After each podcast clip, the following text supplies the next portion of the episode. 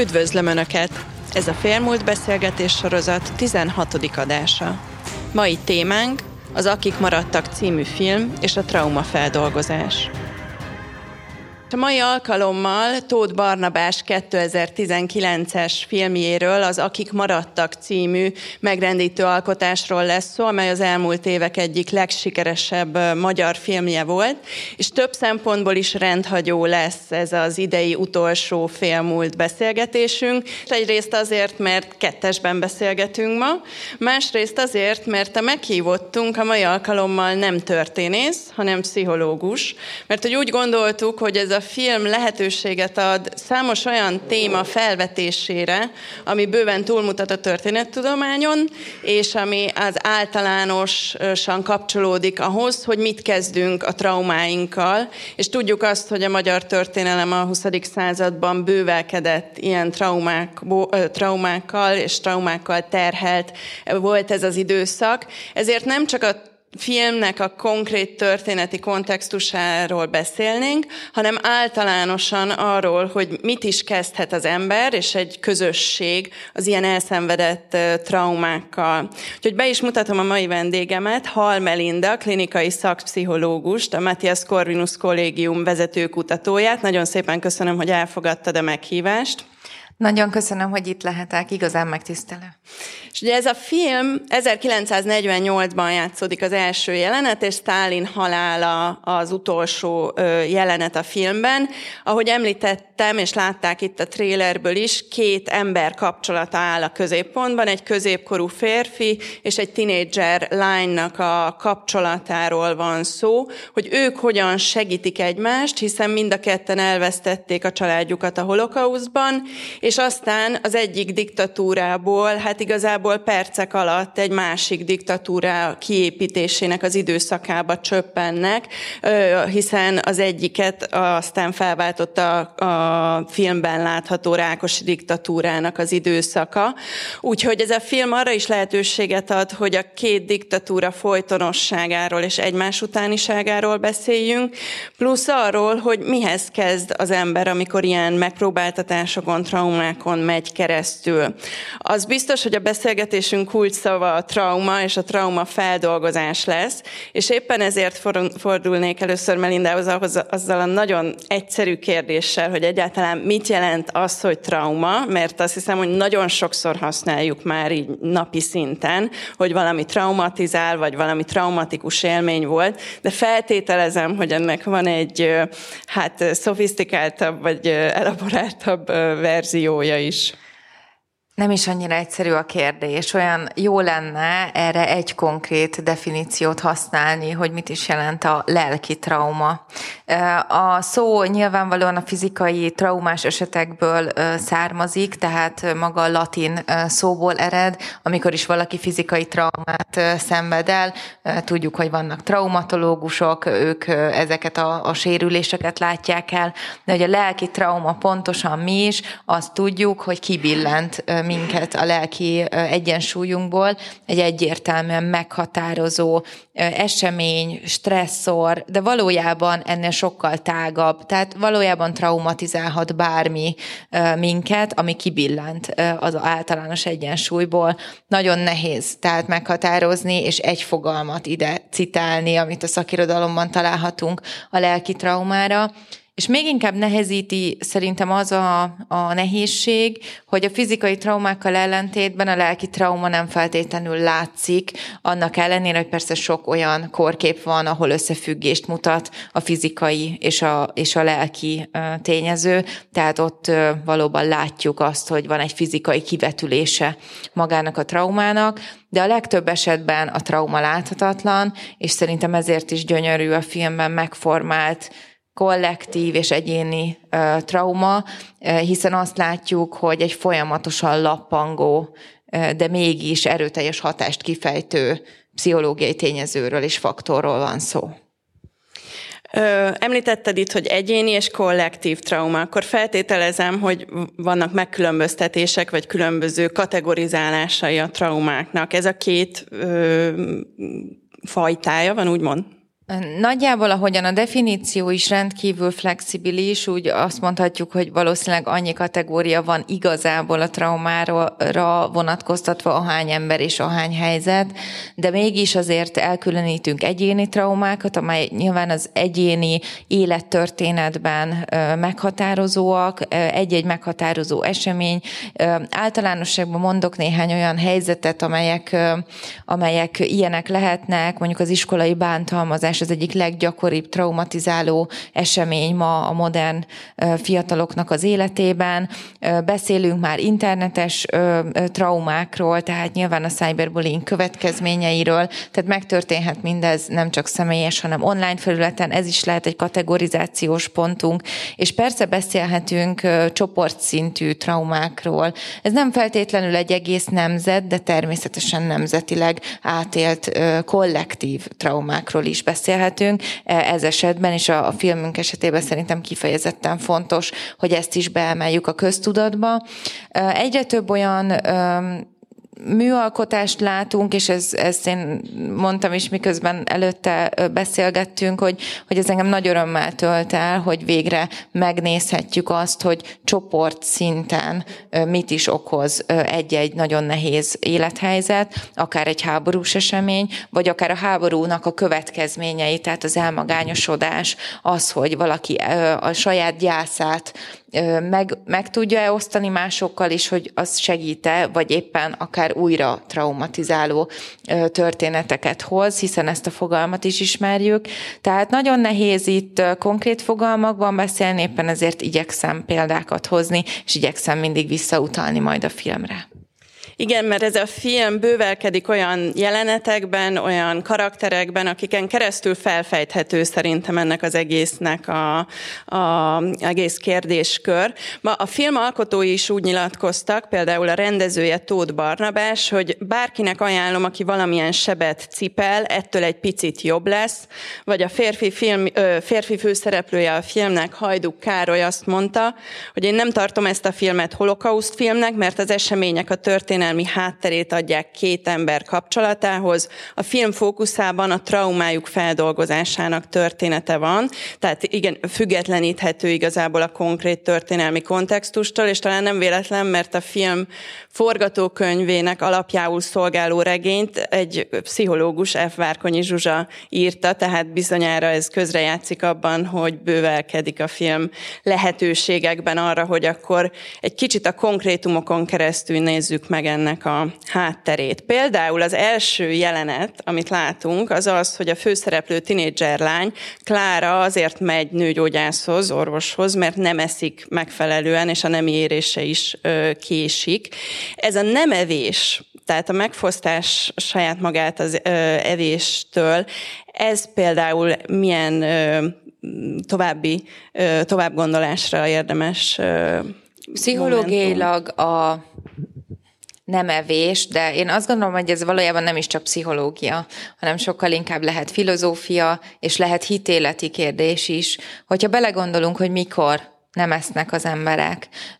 Esetleg bűntudat miatt? Nagyon gyakori, hogy valaki ezzel bünteti magát. Tehát megfosztja magát még attól a kevéstől is. De szerintem a film egy további jelenetében meg is kapjuk rá a magyarázatot, hogy, hogy Klára valójában úgy gondolja, hogy őt egyszerűen itt hagyták. Tehát, hogy lehetséges, hogy magát bünteti azzal, hogy már igazából nem is akar élni, hiszen bűntudata van amiatt, hogy ő él, és, és a családja nem. Azt gondolom, hogy sokkal gyakoribb az evésen, egy ennyire alapvető ösztönkésztetésen keresztül, hogy a lelki tényező az megérkezik. De hogy kinél milyen formában, azt soha, soha nem tudjuk előre. Valakinél éppen, hogy túlevés formájában fog megérkezni, valakinél pedig akár egy, egy evészavarig fajuló, mondjuk anorexia, amit talán a legtöbben ismernek, abba fog torkolni egy-egy ilyen dolog, de még számos egyéb evészavar kategóriát különböztetünk meg, tehát nem tudjuk, hogy éppen az a háttér tényező az hogyan fog hatni. Én itt a bűntudatot látom legerőteljesebbnek, illetve a motiválatlanságot Klára esetében arra, hogy ő valóban életben tartsa magát, hogy ő miért is éljen, és hogyan is éljen úgy, hogy közben Közben még abban is bizonytalan, illetve egy nagyon erőteljes elhárítást látunk, ami szintén egy természetes pszichológiai reakció és folyamat, arra vonatkozóan, hogy mi is történt az ő családjával.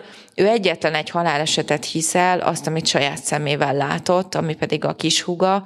Tehát ilyen szempontból én azt gondolom, hogy nagyon összetett az, hogy Klára miért nem eszik, és utána miért tud mégiscsak enni. De összességében pedig nagyon jellemző a tinédzserkori szintén teljesen természetes dackorszak, az a dühösség, ami Klárában van, főleg egy ilyen trauma után.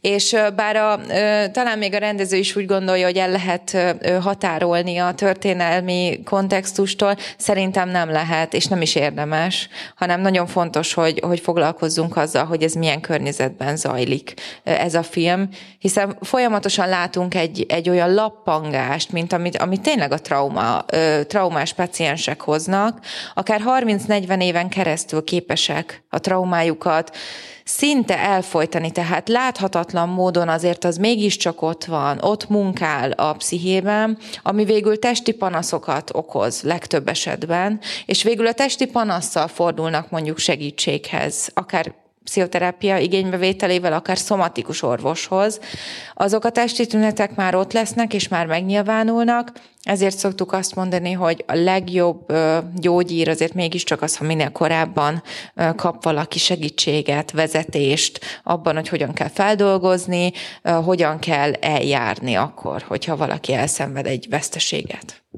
Említetted itt ezt az elhárításnak a kérdését és tagadásnak a kérdését, ami nagyon erőteljesen kiütközik például abban, hogy ugye nem hajlandó múlt időt használni a szüleivel kapcsolatban. Mennyire jellemző ez a múltban ragadás ebben az értelemben, vagy az időbeliség kérdéseit mennyire borul fel abból fakadóan, hogy mondjuk a trauma az fixál egy időpontban, amikortól kezdve az megszakítja az integráns életet és ént. Talán azt érdemes látnunk, hogy itt egy fejlődő személyiségről van szó, tehát egy serdülő még messze nem mondható felnőttnek még abban a korban sem. Azt hiszem, hogy ez is szerepet játszik abban, hogy ő az elhárításnak egy ilyen igazán durva formáját használja, amit akár egy ilyen hasításnak is lehet nevezni. Tehát, hogy ő megpróbál eltávolodni teljes mértékben attól a gondolattól, hogy gyászfeldolgozást kelljen végrehajtania, de nem is feltétlenül elvárható egy, egy ilyen nagyon nehéz, és, és ugye több embert érintő, az egész családot érintő traumás helyzet kapcsán. Tehát én egyértelműen azt látom, hogy ő még egy annyira fejlődő és, és rugalmas személyiség, hogy lehet, hogy abban a korban, abban a kor, az ő korában, az ő érettségével még lehet, hogy, hogy ez akár adaptív is lehet ez az elhárítás. Tehát sokszor láttam olyat gyakorlatban is, hogy mondjuk a gyermek traumát szenved el, és ez az elhárítás vezet odáig, hogy majd akkor bontsuk ki ezt a traumát, és akkor történjen meg a végleges feldolgozás, amikor arra éretté válik idegrendszerileg, érzelmileg, kognitívan, minden tekintetben, és persze szociálisan, tehát hogy képes legyen verbalizálni. Például a traumát ez sokat tud segíteni nekünk. Úgyhogy én, én azt is látom ebben az esetben, hogy lehetséges, hogy, hogy adaptív, hogy egy pár évre el van tolva maga a nagyon mély és nagyon konkrét feldolgozása ezeknek az eseményeknek, lesznek, de egyértelmű elhárítást látunk ebben a kérdésben. Ha bár Klára sokszor csacsog, vagy beszél folyamatosan, és a másik főszereplő ezt nagyon szépen ellen pontozza, hiszen nagyon szűkszavú és nagyon lefolytott, de valódi beszéd arról, hogy mi is történt az ő családjukkal, vagy velük saját magukkal, nem igazán történik. Tehát ez felveti nyilván itt a elbeszélhetőségnek a kérdését, hogy mondjuk egy súlyos trauma esetén mennyire tudja azt az egyén elmondani, vagy akarja egyáltalán elmondani, illetve kollektíve is ez ugyanúgy felmerül. Plusz erre rárakódik itt ugye egy másik történelmi ö, körülmény, hogy aztán a diktatúra kiépülését követően nem is lehet erről beszélni, tehát ez egy elfolytott, tabusított témává válik politikai nyomásra ö, a, a diktatúra csúcspont, tehát pont 48-ban kezdődik ugye a film, és ez aztán ö, nem is lehetséges elbeszélni ezt, akkor sem, hogyha egyéni szinten mondjuk a, a átélt traumát már elkezdenék feldolgozni. Mi az, ami segíthet egyrészt ennek az elbeszélésében, és hogy mik a fázisai ennek a folyamatnak? Nagyon hosszú a kérdés, elnézést kérek, hogyha vissza fogok kérdezni, lehet, hogy el fogom felejteni a, a, azt, amit még mondani szeretnék ebben. Mindenképpen érdemes arra fókuszálni, hogy, hogy végül verbalizálható legyen, vagy akár materializálható legyen maga a trauma. Igyekszem olyan példákat hozni, amelyek, amelyek valóban közelebb hozzák az emberekhez, hogy hogyan is kell ezzel a traumával, gyászfeldolgozás feldolgozással, veszteségfeldolgozással bánni. Nagyon gyakran látjuk azt, hogy aki veszteséget szenved el, de nem materializálható maga a veszteség, tehát meghal egy szerettünk, de nem, nem tudjuk eltemetni. Nem tudunk oda járulni a koporsójához, nem tudunk úgy elbúcsúzni, ahogy egyébként hitünk szerint, vagy, vagy egyáltalán a, a rituáléink szerint megtennénk. Hogyha ezeket nem tudjuk megtenni, az mindenképpen nehezíti magát a feldolgozást. Tehát itt kezdeném azzal, hogy önmagában az egy nagyon nehéz kérdés, hogy hogyan lehet úgy veszteséget feldolgozni, gyász folyamaton keresztül menni, hogy abban sem vagyok biztos, hogy a másik elhunyt, hogy abban sem, hogy azt sem tudom, hogy hol történt ez meg.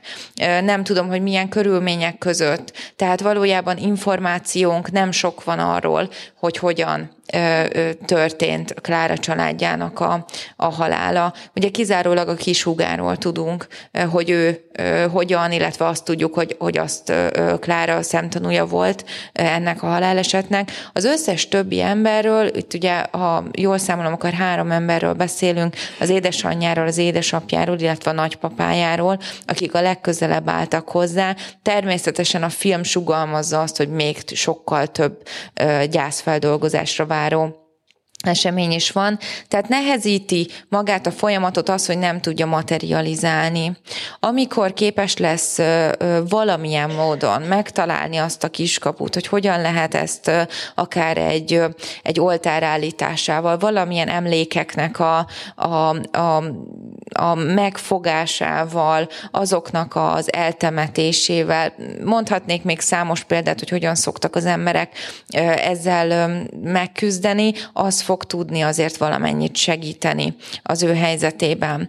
A másik, ami tud, szintén tud segíteni, hogyha bizonyosságot nyer bizonyos kérdésekben, nyilván ez idővel akár meg is történhet, vagy történelmi emlékek kapcsán akár lehet majd erre segítsége, és önmagában pedig az, hogy valami tabusított. Tehát például egy egész rendszer épül arra, hogy mit érdemes tabusítani. Ezt látjuk egyértelműen, hogy önmagában a tabusítás is traumatizálhat, hiszen nem tudunk önmagunk lenni, nem tudjuk hitünket mondjuk gyakorolni, nem tudunk úgy állni bizonyos kérdésekhez és úgy viselkedni, ahogy egyébként ösztönösen megérkezne ez, vagy akár tényleg a családhoz úgy kapcsolódni. Azért látjuk, hogy itt a szeretetnyelvet sem lehet úgy kimutatni, ahogyan az egyébként két ember között, alapvetően teljesen normatív lenne. Nem lehet úgy kötődni más emberekhez, nem lehet tudni mindenkiről mindent, nem lehet tudni, hogy éppen kit szerveznek be. Ugye ez is egy félelem, amely végig vonul a filmen. Én azt gondolom, hogy ez a félelem, ez a szorongást egyértelműen itt emelni fogja, és több tényezőből áll ez a szorongás emelkedés, többek között a tabusítások is ide, ide tartoznak. Igen, a filmből amúgy az is felsejlik, hogy milyen különböző válaszutak voltak a túlélők körében, és például ugye az egyik kollégája a főszereplő úrnak, aki szintén elvesztette a gyermekeit, ugye három gyermeke volt, aki után kettőt örökbe és ezt látjuk is az ő játékukat, és hogyan próbálják őket újra gyerekké tenni.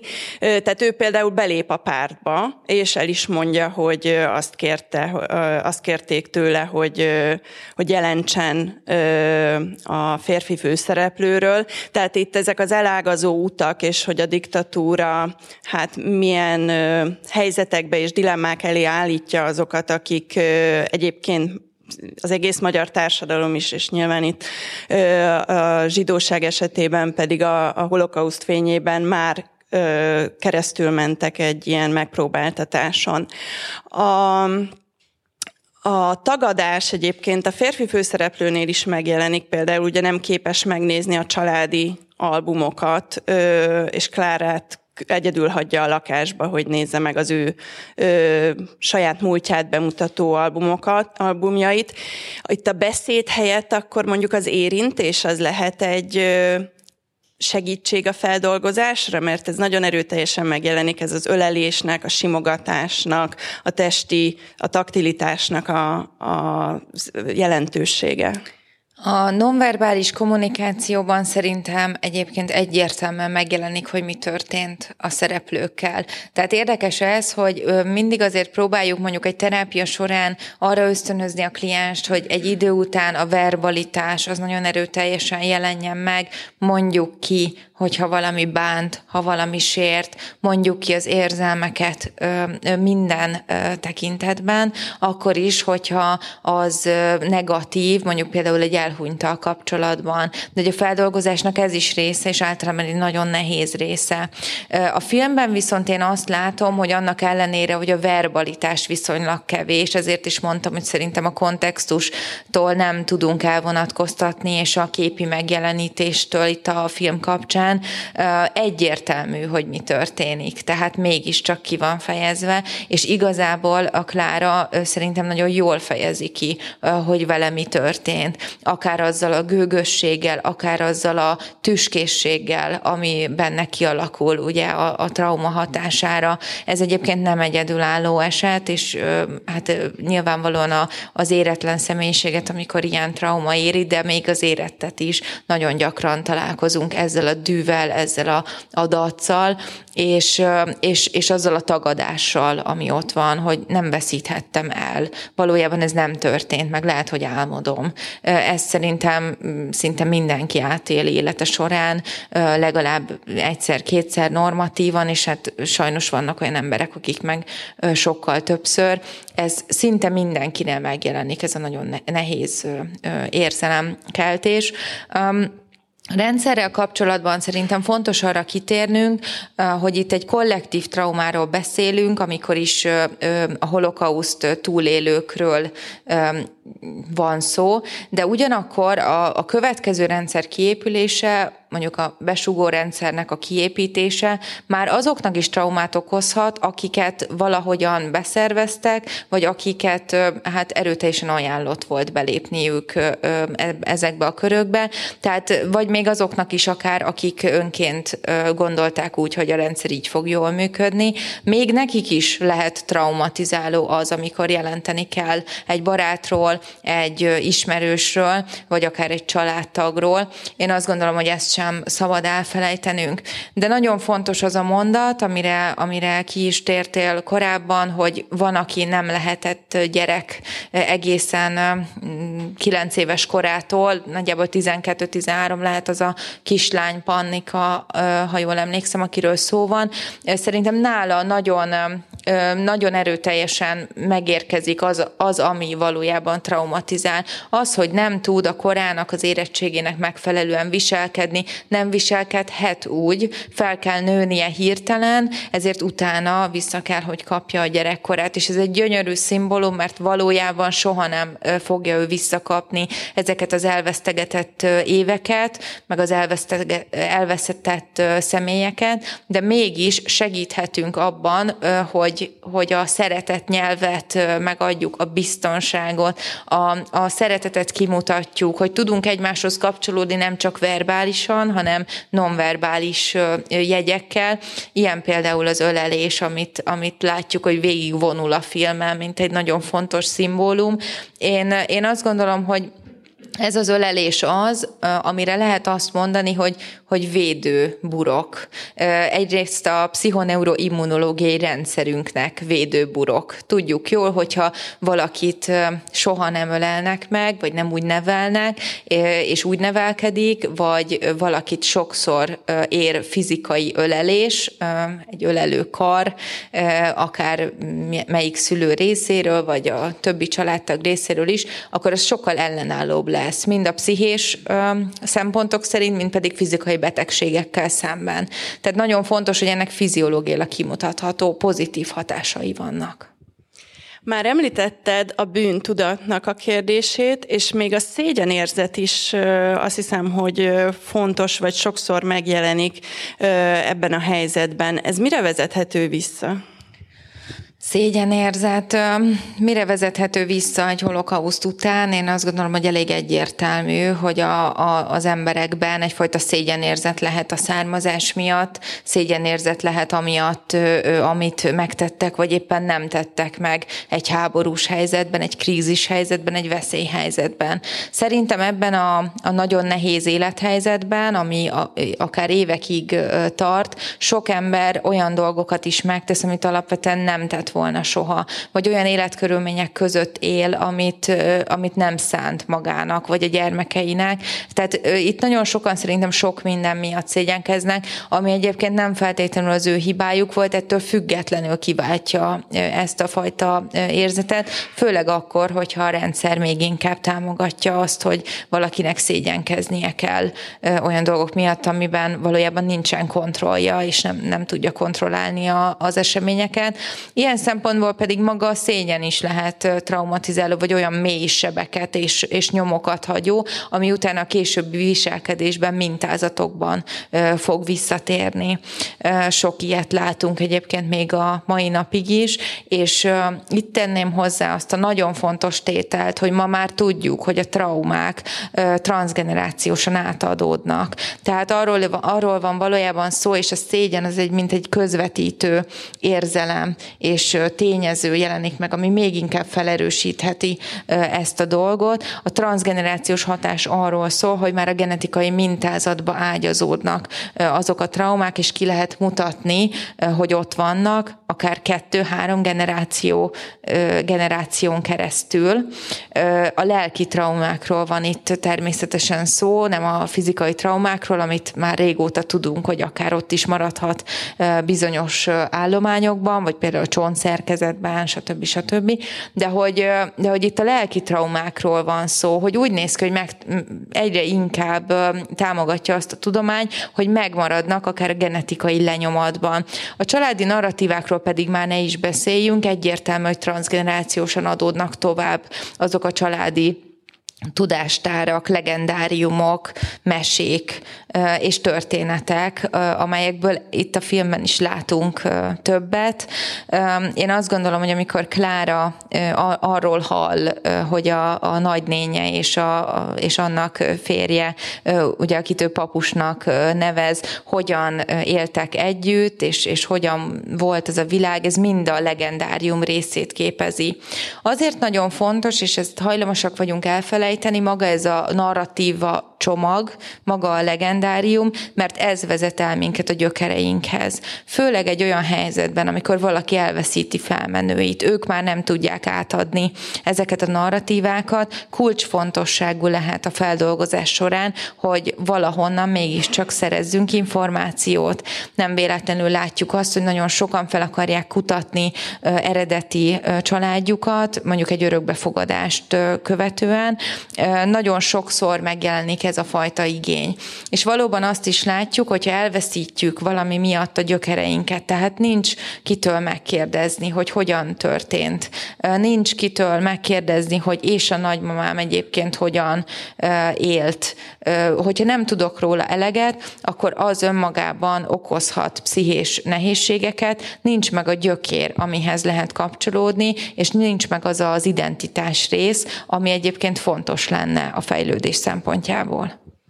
És akkor itt feltételezem, hogy az elhallgatás, tehát az az igény, hogy akik ezt átélték, ugye teljesen természetes módon nem feltétlenül akartak erről beszélni a családjukban, plusz erre jött még egy politikai környezet is, ami ezt nemhogy nem segítette, de ellehetetlenítette. És hát tudjuk, hogy a 80-as években készültek mondjuk olyan kutatások, 45 és 65 között születettekkel, több mint 100 ember vett ebben részt, ahol kiderült, hogy számukra az, hogy ők mondjuk zsidók, ezt ugye a család nem adta át ezt a tudást, és mondjuk egy külvilágból érkezett reakció által ismerte fel azt, hogy ő egyébként zsidó származású.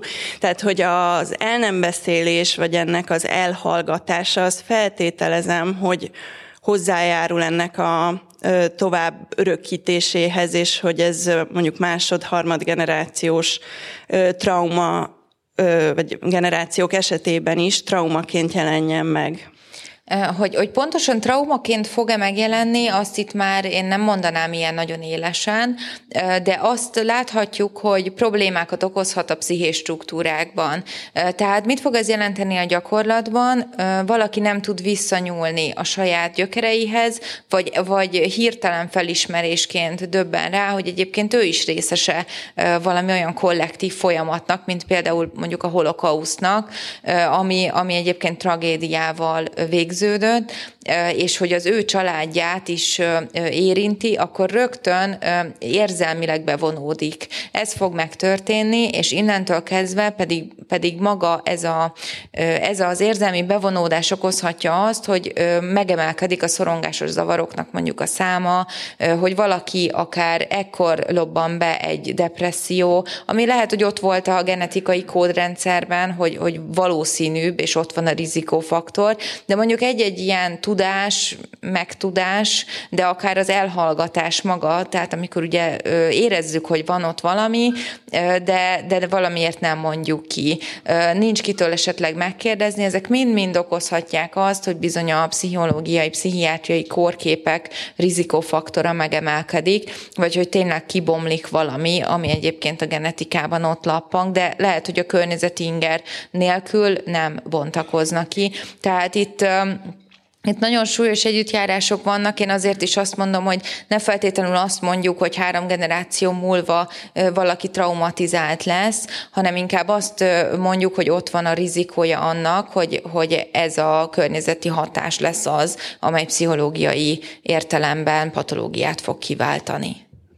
És akkor így a beszélgetésünk végén az lenne a kérdésem, hogy mi a véleményed, hogy a film optimista abban a tekintetben, hogy a traumát fel lehet dolgozni, úgymond, vagy azt a filmben a két főszereplő mennyire tudja integrálni a saját életébe, mennyire tud tovább lendülni ezen, vagy tovább élni ezzel a, a traumáikkal, és mi az, ami a, ami a kiutat jelentheti ebből? uh, A film szerintem egyértelműen reményt keltő, és én is szeretném, hogyha a reményt tudnék kelteni, a traumák feldolgozhatóak. Ez viszont nem jelenti azt, hogy a, a szomorúság soha nem fog visszatérni, hogy nem kell akár élethosszig foglalkozni bizonyos kérdésekkel, de minden esetre mindenki pszichológiai szempontok szerint jobban jár, aki segítséget kér ebben, és tudunk hatékony módszereket és segítséget nyújtani a, a pszichológiai pszichológiában, pszichiátriában és a pszichoterápiában egyaránt. Tehát nem azt kell várni egy feldolgozástól, hogy az érzelmek eltűnnek, és ezt senkinek nem is javaslom. Az érzelmek elnyomása ugyanúgy, ahogyan a tabusítás valójában csak megnyújtja azt a folyamatot, amin át kellene menni, meg kellene élni, mert nem lehet mást tenni, és bizony ebben tudunk segíteni, hogy ott támogatjuk a, a kliens érzéseket. Szerintem a filmnek is ez a legfőbb mondani valója, hogyha támogatjuk egymást, hogyha, hogyha egymás mellé tudunk állni érzelmileg. Még akkor is, hogyha a főszereplőnkön egyértelműen látszik, hogy ő, ő próbál mindent elhárítani magától, ami még érzelmeket válthat ki. Még neki is sikerül végül az érzelmeket átadni is szerintem, nagyon érdekes módon, és, és egyértelműen látszik, hogy egy, egy sérült lélekről van szó, de mégis tud érzelmet kifejezni, mégis tudnak ők egy másik traumatizált személlyel kapcsolatot létesíteni, és maga ez az emberi kapcsolat lehet gyógyító erejű azt is látjuk, hogyha ha valakinek több emberi kapcsolata van, itt a valós, intim, személyes kapcsolatokról beszéljünk. Nem feltétlenül párkapcsolatokról, hanem családi kapcsolódásokról és baráti kapcsolatokról is. Tehát a valós szociális kapcsolat fog egy nagyon fontos utat jelenteni abban, hogy egyáltalán megőrizzük az egészségünket, vagy tudjunk segíteni magunkon, hogyha bajban vagyunk. Hát nagyon szépen köszönöm a beszélgetést. Természetesen azok számára, akik személyesen vesznek részt, lesz lehetőség még kérdezni Melindától. Köszönöm szépen a figyelmüket, tartsanak velünk legközelebb is, és kövessék a 20. század intézetet a, a Facebookon, és ha még nem tették, akkor nézzék meg az Akik maradtak című filmet. Köszönöm szépen a figyelmüket. Én is köszönöm.